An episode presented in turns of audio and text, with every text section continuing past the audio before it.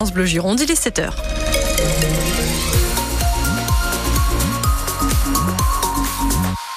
Thomas Cognac.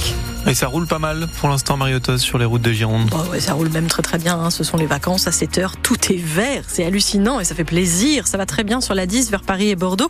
Sur la rocade bordelaise, c'est dégagé aussi. Il y a du trafic, mais ça roule très très bien.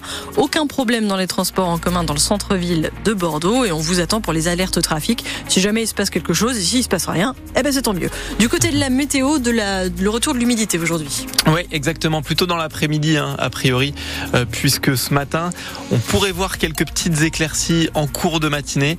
Et cet après-midi, le ciel va à nouveau se couvrir hein, et de, des pluies vont se produire en fin de journée, notamment sur le littoral où il y aura du vent aussi, des rafales jusqu'à 75 km heure. 10 degrés ce matin à Bordeaux, 8 dans le sud Gironde, c'est la minimale. Cet après-midi, on montera à 11 degrés seulement sur la pointe du Médoc, 14 sur la métropole bordelaise. Et exceptionnellement ce matin, on va vous conseiller d'écouter une autre radio cet après-midi. Ouais, alors pas longtemps, hein. après vous revenez vite, hein, euh, déconnez pas, mais entre 14h et 15h, écoutez Radio Entre-deux-Mers, REM 98.4 sur la bande FM si vous êtes dans l'entre-deux-mer ou alors ça s'écoute sur internet parce que entre 14 et 15 il y a une émission exceptionnelle faite par les malades de l'hôpital psychiatrique de Cadillac ça s'appelle pas d'affolement, nous voilà, et c'est la centième aujourd'hui. Jules Brelaz s'est donc glissé dans les coulisses de la préparation de cette émission.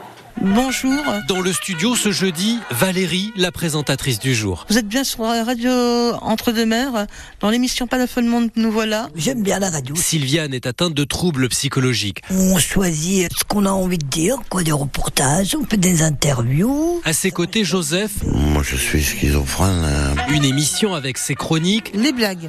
Quel est le meilleur électeur? Un soutien-gorge, car il soutient la droite et la gauche. Paroles de chansons. Chronique signée Daniel en version karaoké. Les flamandes dansent sans rien dire. Les flamandes, ça n'est pas causant. Musique et aussi poésie. On est des canards boiteux qui n'ont aucun plumage. Un poème qui raconte les tentatives de suicide de Valérie. Plusieurs fois, oui. Il n'y a pas de branche à quoi se raccrocher. La radio est ici comme un médicament. Pour eux, c'est de la thérapie. Francis Vierpinte, le réalisateur et directeur de la radio de l'Entre-deux-Mers. Je me rappelle euh, quand j'étais jeune, Cadillac, c'était la maison des fous. Christelle, l'une des soignantes de Cadillac. On sent qu'il y a une peur qui perdure. Donc c'est vrai que l'émission de radio permet de donner à entendre que chaque patient, même souffrant d'une maladie mentale, peut faire des choses aussi qui sont admirables, quoi. Non, mais c'est bien la radio. Une petite perle, ça fait pas de mal. Et justement, dernière blague pour la route. Et Joseph, Qu'est-ce qu'une frite enceinte? Une patate sautée. Ah, c'est les grosses têtes, hein, en fait, à 14h, 15h pour cette émission. Et à 7h45, on reçoit aussi un des psychiatres à l'origine du projet qui nous expliquera le bien que ça fait aux gens que vous venez d'entendre depuis le lancement. C'était il y a 10 ans. C'est la bonne nouvelle que tout le monde attendait. Le joueur des Girondins de Bordeaux, Albert Ellis, s'est réveillé. Après 4 jours dans le coma, depuis un choc à la tête samedi au Matmut Atlantique, l'attaquant de 28 ans originaire du Honduras peut à nouveau bouger et ouvrir les yeux. C'est sa famille qui l'a annoncé hier soir. Reste encore pour lui à passer plusieurs scanners afin de connaître les conséquences neurologiques de ce choc et de ces 4 jours de coma. Toutes les dernières infos sur sa situation sont à lire sur francebleu.fr. Il était 20h et 3 minutes hier. Ouais, quand Gérard Larcher, le président du Sénat, a prononcé cette phrase historique. Pour 267 contre 50, le Sénat a adopté. Le point levé et l'explosion de joie des militantes féministes venues assister à ce vote. Oui, et c'était pas gagné. Le Sénat a voté pour inscrire la liberté garantie pour les femmes de recourir à l'interruption volontaire de grossesse dans la Constitution, comme l'avaient fait les députés. C'est une victoire historique. C'est ce que dit la sénatrice socialiste Laurence Rossignol, ancienne ministre des droits des femmes. C'est une victoire des féministes, c'est une victoire des Françaises et des Français, parce que leur soutien indiqué par tous les sondages a été un argument massu, y compris pour le Sénat. Aujourd'hui, les Français peuvent être fiers d'eux, peuvent être fiers de leur pays, mais je voudrais dire que pour ma part, la limite à mon bonheur, c'est le reste du monde. Toutes les 9 minutes, une femme meurt d'un avortement clandestin sur la planète. Et je voudrais leur dire que cette euh, inscription de l'IVG dans la Constitution en France, cette première, c'est d'abord pour elle et que notre combat maintenant, c'est pour l'accès à l'IVG partout, pour toutes. On mènera le combat avec elle, pour elle, mais on sera plus forte pour le mener. Ce vote-là, c'est un vote pour toutes les femmes du monde.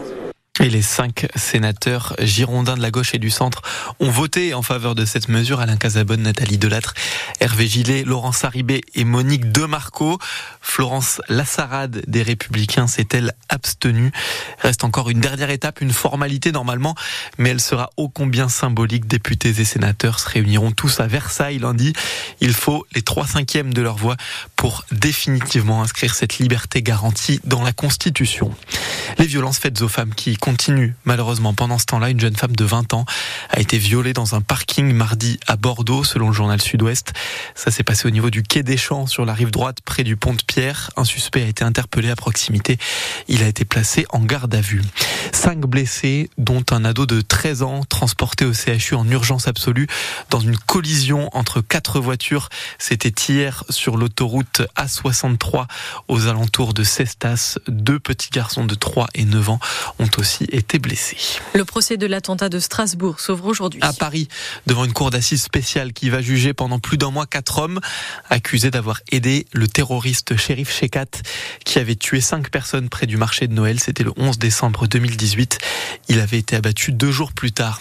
Un chiffre symbolique et terrible à la fois. On a dépassé les 30 000 morts dans la bande de Gaza depuis la reprise de la guerre le 7 octobre. Le Hamas l'annonce ce matin, alors qu'on espère une trêve et la libération d'otages à partir du début du ramadan, qui doit commencer dans une quinzaine de jours. France Bleu Gironde, il est 7h06. 75% des usagers se disent plutôt satisfaits du nouveau réseau TBM, nous disait hier Bordeaux Métropole. Et par la voix de l'élu chargé des transports en commun, Béatrice de François, vous avez la possibilité d'ailleurs de revoir son interview en vidéo sur francebleu.fr. Elle évoquait quand même des choses à améliorer et c'est prévu. On connaît le calendrier des bus express, ces lignes qui circuleront souvent sur des voies dédiées. Il y en aura sept normalement d'ici trois ans.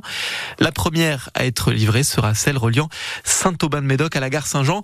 Ce sera au printemps, Ninoc Louis. Viendra ensuite la ligne circulaire des boulevards. Elle reprendra une bonne partie du trajet de la ligne 9 avec 11 arrêts en moins.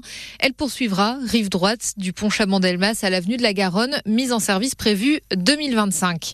En 2027, ce sera le tour du une ligne intra-rocade de 24 km de Bruges à la gare Saint-Jean via le Bouscat, Mérignac, Talence, entre autres. Une ligne extra-rocade est aussi prévue la même année entre les principaux sites économiques de l'agglomération et une autre entre la presqu'île et le centre-ville. Point commun de toutes ces lignes, on y circulera à bord de bus électriques dans un couloir propre pour aller plus vite. On pourra aussi y monter par toutes les portes, un peu comme un tramway.